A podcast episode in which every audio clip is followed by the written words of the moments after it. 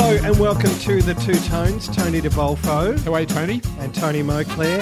How am I? You asked me that after uh, that game on the weekend. It is episode seven. Episode And- Wayne Johnston, episode and, uh, Brett Ratten. And, yes, and uh, or young Dylan, of course. Of D. course. Buckley Esquire uh, Yeah. wears the number seven with distinction. Um, a great weekend, Tony, Oh. wasn't it?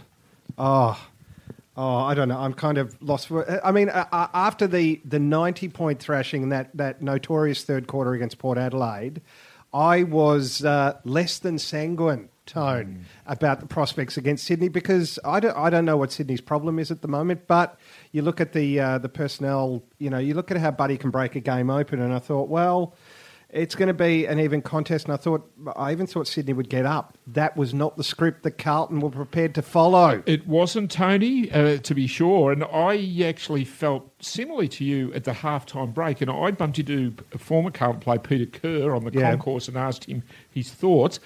His view was, and I shared at the time that oh, you know Carlton had done well to fight their way back into the contest. Yeah. you know whether it could go on with that in the second half. You know there was some doubt, and uh, particularly given the events of Adelaide Oval the previous week, where the third quarter was a debacle. And yet, what we later learnt was that you know the, the third quarter was very much the focus for um, each member of the Carlton team, and they played like men possessed. And it was um, it, it was a, it was extraordinary domination of a, a, you know a grand final team i in the second half of a game of football, um, as good a, a stitch up as you'd ever wish to see. And um, all power to Brendon Bolton for you know motivating his players into turning around, turning around so very very quickly in the space of you know a week. There was a lot to talk about. You're right. It was an immense performance. The pressure was amazing. Um, Marchbank getting a Rising Star nomination, which is fantastic. And and in the interview he gave on the Carlton website, he said it was um, uh, senior players had basically said that the game against Port Adelaide was not who Carlton were. We were better than that, and it was basically the leadership group that imposed a standard on the team. Yes. and um, and that standard was met. and Yes, exceeded. E- exceeded. It, it was, and some. And and what was interesting, Tony, in reference to that comment you make, is that I'm pretty sure it was the first bounce of the third quarter that uh, Matthew Kreuzer thumped the ball forward Yeah. our way, and and that was a um, that really set the tone, Mm. you know, for the the the I guess the mindset that each of the current players had going into that quarter. Um, and it was it was a procession, you know, from the from the first bench of the third quarter through the the uh, the death knell for Sydney. It was uh, it was a, a clinic, and um, I guess the question now for Carlton is can they back it up, you know, Yeah. against the old foe, which we'll talk about a little bit later on. But there was so much to like about the game, Tony. I it's hard to know where to begin and end Well, with it. let's begin with uh, the first letter of the alphabet A, then a dot, and then a name beloved by the Carlton faithful, Yes. Silvagni. Well, look, what a debut! What a debut! And, and when you look at it in the context of, um, uh, well, his story, I mean, he's a rookie. Yeah. I mean, he's come on as a rookie. And he's, what, 28? well, that's 29, I think. Yeah. And he's been elevated to uh, senior footy with the uh, unavailability of Kieran Byrne through Hmm. injury. Now, imagine that. You, you called up for your first game, you're a rookie, and Yeah. you're told, look, you're going to get Buddy Franklin uh, first up. Um, what I guess a few of us f- forgot was that, that Alex Silvagni had um, confronted Franklin three or four times previously at another life Fremantle. Yeah. One of, one of which was a final, if memory serves, and, and uh, had played so very well on, on Buddy. And um, so for an old head, Mm. it was um, he, he wasn't flustered or he wasn't overawed by the occasion. In fact, he, you know, he relished the opportunity to take on a player universally regarded as the game's best right now. And um, Paul Roos, I, I, I watched with interest his, uh, or heard with interest his comments about Alex Silvagni's game uh, on one of the um, football programs during the week, and he talked about how uh, impressive Silvagni's closing speed was. There he goes now, the great man. How, how how impressive his closing speed was to be able to get that Well, that yeah, fist that into tackle. the spore buddy Uh, or get the tackle on seen that tackle. to save that Yeah. goal. Uh, that was a that was a pivotal moment in the uh, contest Mm. because that not only was that goal saved, but the, the ball got up the other end and resulted in a goal to Cripps. So that was effectively a two goal turnaround Yeah. Carlton's way. Um, it was just a tremendous performance by Alex Silvagni, and um, it was a great uh, day for um, the Silvagni clan in many respects. It was the first time we saw two Silvagnis in the one Carlton team. And that's barely enough. You can't get enough of them. And Alex's father, Eric, actually won the halftime raffle and uh, Ah. went home with a suitcase. Which, to Alex's chagrin, as he said to me afterwards, he said that was my father's highlight of the day. um, so, so much for the Suns' performance. But um, a great, uh, a great debut for the Carlton Football Club uh, Tony. And I, I think when you look back on the inclusions, you know, we, we had Alex Silvagni, Smets, Graham, and, and Matthew Kreuzer come Yeah. back in. We had seven teenagers represent the club the week before, and I, and I did hear. Um, I think it was John Barker before the game mentioned how they probably went in too young into that Port Adelaide. Okay, game. yeah. So they they arrested that, you know, Yep. imbalance. And I think that experience really brought an edge to the Carlton team and in turn made our younger players uh, walk even taller. There Well- goes one now, Charlie Curnow. Oh, he was magnificent. Um, we've got to throw the spotlight on Matthew Wright, four goals, Well- and and so that goal from the the forward pocket was Sublime, Betts esque. it? It, It was. was. It, re- it It was an amazing kick. It was. And- because and- do you know what he did? I mean, this is just me. Um, you know, I'm, I'm going to throw it out. He, he weighted the kick so beautifully that. Even if it fell short of the goal, it landed in the goal square and bounced awkwardly. It was going to end up in a Carlton player's hands. Yes. because there were two players, two Carlton players there waiting to snap it up. Yes, and then instead it, it bounced truly. But it was just a, a, a it was like a an artisan's Yes, kick, if you like. Yes, from the Wayne Harmes Yeah. pocket. Um, it was lovely to see. And um, and I think what was magnificent was how quickly uh, Wright was able to weigh up that situation, not only to take delivery of the loose ball off, Yeah. that, off that marking context, but to, you know, in a split second, as you say, way up weigh up the big sticks and, and just weight the kick so perfectly. I think what was in, what was significant was that um, Mills, I think, was Wright's direct opponent initially Mm. the Rising Star. Now they were into him. Um, they, obviously, the, the, there was a focus made pre-match to uh, get into Mills's head. Yeah. and uh, I, I, if memory serves, I think Mills was ended up being moved off right in the finish. But four goals was a magnificent return. Yeah. to a, a player that's been a very, very uh, good contributor to the club since he's come across from. From Adelaide, um, uh, we're very fortunate to have Matthew Wright in the uh, in the starting eighteen, I believe. very fortunate over those four goals because uh, they were pure class. Um, speaking of goals, Levi Casboult's marking and conversion. There was one mark he took on two Sydney opponents who, strangely enough, elected to go behind him. Yes. And this, I'm, I know I'm, I'm kind of focusing on, on small things here, but I thought that was, um, I guess the, the idea was to punch the ball. Uh, Levi out strongly outmarked both of them and converted. So. Um, we play Collingwood next week, and we do have uh, former son of the uh, the Pies to thank for Levi's kicking. Well, uh, Saverio Rocca, interestingly enough, uh, uh, the game at the weekend time, which we'll get to, is being played for the Peter Mac Cup. And when the Peter Mac Cup commenced in 1993, Sav Rocca uh, uh, played for Collingwood and booted six in that match winning performance for the Pies in that game. yeah, Um, memory serves Mick McGuane kicked four in that one also for Collingwood. yeah. Um, That wasn't the game, was it? Where he went on that run? Uh, no, that was the following year. Right, that was okay. the following year, I believe. Um, but um, we're very fortunate that Sav has, um, you know, seen the error of his ways and decided to cross to the good guys. And uh, what what is magnificent, Tony, is that um, is that the the the return that Sav and Levi have got out of you know this repetitive, you know. e- Uh, practicing of goal kicking and, Yeah. and routine on the track here. I, I, with with Levi, I always think about um, uh, you know with his marking, he's probably had to do it the hard way. You know, he's, a, he's a, a, a hard pack marker, you know, and um, he prides himself on that. I mean, he's probably the best pack marker in the comp. But significantly in the second quarter, there were two goals that he he that came from marks he took virtually leading out in front of goal, Yeah. which was a credit to actually the um, the kicks that were put into him. I, I know Weitering lobbed one out in front of him gave him that opportunity to attack the ball without any, you know, errant fists or Yep. spores nearby. And he finally had a, a free go at it, you know, and and, Mm. and how much easier it was for him that the kicks coming in were, were centimetre perfect, to quote Dennis. The other thing uh, I, I believe is that um, Casboult, for so many years in his um, um, well, his formative years playing, obviously this flaw with his kicking that was Yeah. never never rectified as, in, in his junior days. So, you know, he's coming back from a long way to try and get this uh, routine correct. And sometimes when you're well into your career, often it's hard to change, you know, old Yeah. habits. So to, to him and to Sav Rocca, all, all power to them for being able to arrest the, uh, you know, the rectify the, the complaint.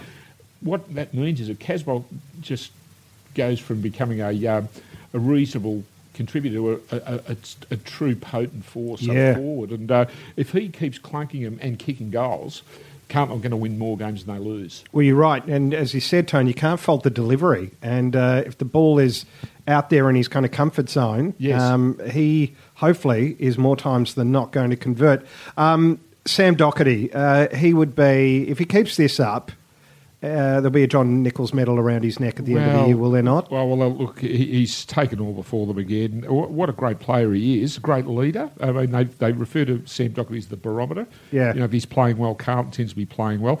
And I think all of our attacking thrusts were really set up by him and, and Simo, you know, Yeah. coming out of uh, the last line. And uh, just great to see the, I think, the desperation that he shows and, you know, the, um, the you know, this propensity to, to win possession of the ball at all costs and to hell with anyone that's in front. You know, mm. get out of my way. I'm coming through.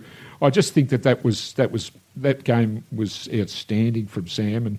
You know, fellows like Marchbank and Tom Williamson, I really like as Yes. well. They must be really standing tall and, and, and just learning so much off uh, off the way Sam Docherty plays. Um, all power to him. Well, uh, honourable mentions uh, to Patrick Cripps, 27 disposals, and Mark Murphy. 50? Yep. Uh, yes, uh, well done to him. Yes. Um, we hope the first of, uh, well, at least 300 in the Navy Blue. Uh, you know, why the hell not? We can dream, can't we? Absolutely. Um, and uh, yeah, as I said, uh, Caleb Marchbank, um, uh, good to see his great work being uh, nominated and Yes. uh, doing that, uh, the number tw- 22 jumper proud. Absolutely, absolutely. There's a player, uh, you know, uh, of uh, great worth to come for the next decade. I'd hazard to suggest. Now, Tone, um, your votes for the game. This can't be easy because there were uh, there was such an even spread of contributors. That was that was again the really gratifying thing about the game. That's very true, Tony. And you know, I, I we've talked about Matthew Wright. I have to apologise to him for his four goal performance. I couldn't fit him into the, uh, the three best players of field. I will try and qualify that. I gave one vote to Matthew Kreuzer because I th- rucked all day, but. Again, as I say, set the tone the second half and uh, was enormous in the way he really controlled the, the ruck contest and went forward. You know, kicked a big goal for cl- the club when it was when it was needed. Two votes I gave to um, slamming Sam Docherty. You know, Yeah. we've talked about at length um, uh, moments ago. And three votes, uh, hard to go past Alex Silvagni. Yeah. Um, I, I, I doubt that there'll be a better first up performance for too many players in Dark Navy than that one on, on the great uh, Lance Franklin. So all power to Alex for that for that Uh, performance. Lance Franklin, one goal, one. Staggering, isn't it? And just goes to show. Look, you know, if you keep if you keep Franklin to one goal one, you're Yeah. probably over the line, aren't you? Yeah, Most games. yeah, So, and that um, goal was was from general play as well. And it, and it was a freakish goal. I mean, Yeah. there was not much Alex could do about that one. It was it was just a, a classic Franklin-esque uh, sausage roll from the boundary. Exactly. There was also a mag. Um, I don't want to dwell on it, but did you see that, that very clever bit of play where he uh, the ball fell on his foot, and then Yes. uh, and then he kind of tapped it to a running teammate. Yes, yes. It was. Yeah, He's and got, you go. he's just got the wherewithal, hasn't Yeah, he? he The does. presence mind and the athleticism and, and the smarts. You know, he looked good in Dark Navy. Tone, that's for sure. Tone. Um, now, Tone, uh, it does set the scene because we know Collingwood won. They beat Geelong over the weekend. Yes. That was uh, unexpected. Yes. I don't know who got nine from nine in this round. I'd love to know. Not too many, I wouldn't no. No. But nonetheless, it does set up, for Carlton supporters at the very least, a mouth-watering contest at the G210 next Saturday. Yes. Uh, it is the Peter Mac Cup, as we pointed out. Yes, or as I refer to it as the unrivaled rivalry. Yes. I mean, you know, we hear about you know the showdown, the derby, and call it what you will. The spin doctors tend to um, The Battle of the Bridge. yeah, that's the spin doctors tend to get hold of it, but we, we never hear of you know the rivalry. CCLIV, the rivalry 254. This will be the 254th time that Carlton and Collingwood have met uh, in since the VFL was founded in 1897. And um, I don't think there's a greater rivalry in Australian sport, to be truthful, Tony. Um, uh, you know, you look at the um, Fremantle, and I, I, worked out my sums the other day. I think from Perth to Fremantle is something like 23 kilometres. From Adelaide to Port Adelaide is 21 and from Carlton to Collingwood, it's 2.1 kilometres. Uh, there's no stronger rivalry in the game, and um, you know they, they turn 125, or they celebrate their 125th anniversary of their first game against Carlton. Tony, we like to think that we're celebrating the 125th anniversary of our first win over Collingwood in That's 1892. Yeah, and um, I often say to people, people, you know, that I, I actually like Collingwood Mm. because they have been responsible for some of my happiest memories in yes. football. Uh, we don't have to go back too far. To, no, we don't. Uh, think of them. Would, um, would, would, the Wayne Harmes one be number one? Well, that's right up there. Line? 1970 grand yeah. final. Oh, of know, course, Teddy Hopkins. Hopkins yeah, uh, you know, does come to mind there. Yeah. But um, look, there's you know, there's a where do, where do you begin and end? I mean, yeah. we've met them in six grand finals and we've won the last five of them. So that tells you a little bit about um, the sheer joy that mm. um, Collingwood has given all of us by yes. just simply being out there against Carlton. Um, uh, long may continue. Now, um, your preview of next Saturday's game, we should talk injuries because uh, that is going to have an impact, obviously, on team selection. There is a couple of uh, well, a couple of bruised bodies from. Uh, from the game over the weekend against Sydney, but there are a couple of players who are possibly presenting and might be up for selection after a, a period of time um, uh, recovering from injury. Yes. Uh, look, it's very pleasing to ponder the possibility that Jack Silvagni will be available. Yep, he's got that solid right shoulder, shoulder knock. Yep. Um, uh, put his body on the line was great to see. Unfortunately, in this instance, he came off second best. But I suppose the reassuring uh, aspect of that is that there was no structural damage, certainly no break or dislocation. Yep. Um, the shoulder's bruised at the moment. Let's see how he fares later in the week, but fingers crossed he gets up for uh, the arch enemy. Jacob Weitering uh, did leave the fray also with, I think, a caught thigh mm. uh, for, for, memory, Tony. Uh, was brave enough to come back on um, and compete, you know, towards the end of the game. Um, again, again, it's an assessment, but fingers crossed he, um, he makes the cut. Uh, the doubt seems to be over Zach Fisher. Uh, mm. Zach Fisher, I, I, can't remember what the injury was, copped a knock, maybe in some doubt. So quite possibly there'll be one change. Uh, I'll be interested to see who um, who makes the cut if uh, young Zach is unavailable. And the question we have to ask Daisy. He dominated in the VFL. He got thirty touches. Yes. Um, heard him interviewed, and it was just such. It was such a great quote. He said, "I understand the pressure on me. I'm. Um, I understand." Uh, why uh, people are, I guess, examining my performance. It was it, it was such a I don't know. It was such a mature. It, it's well worth tracking down because it just made me um, uh, regard the man even higher. Yes. But um, so he understands how he's travelling. It's mm. not. It's not as though he doesn't. But um, do, do, you play him this week? Well, look, we, we, we talked earlier about the uh, the value of experience. You know, coming into the team. You know, with with Kreuzer and Alex Silvagni. Uh, you know, being recalled, or for Silvagni for the first time.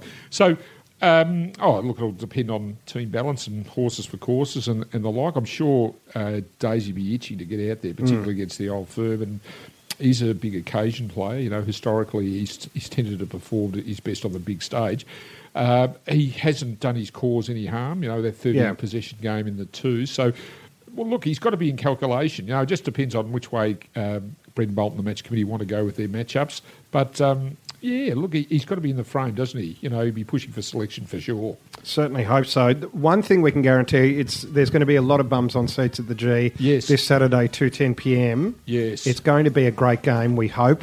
Yes. Um, as you say, I mean, there's, there is no greater rivalry, and you, have got to be there to witness a great game. Oh, let's hope we rain on their parade, Tony. It'd be nothing sweeter. exactly. All right, look forward to uh, reviewing, hopefully, a Carlton victory over uh, the old enemy next weekend. Uh, next week on the Two Tones. Tony de Bolfo. Thank you, Tony, for the opportunity. Go Blues. Indeed. Couldn't have said it better myself. Tony Marquez saying goodbye from the Two Tones. This has been episode seven. We will catch you next week.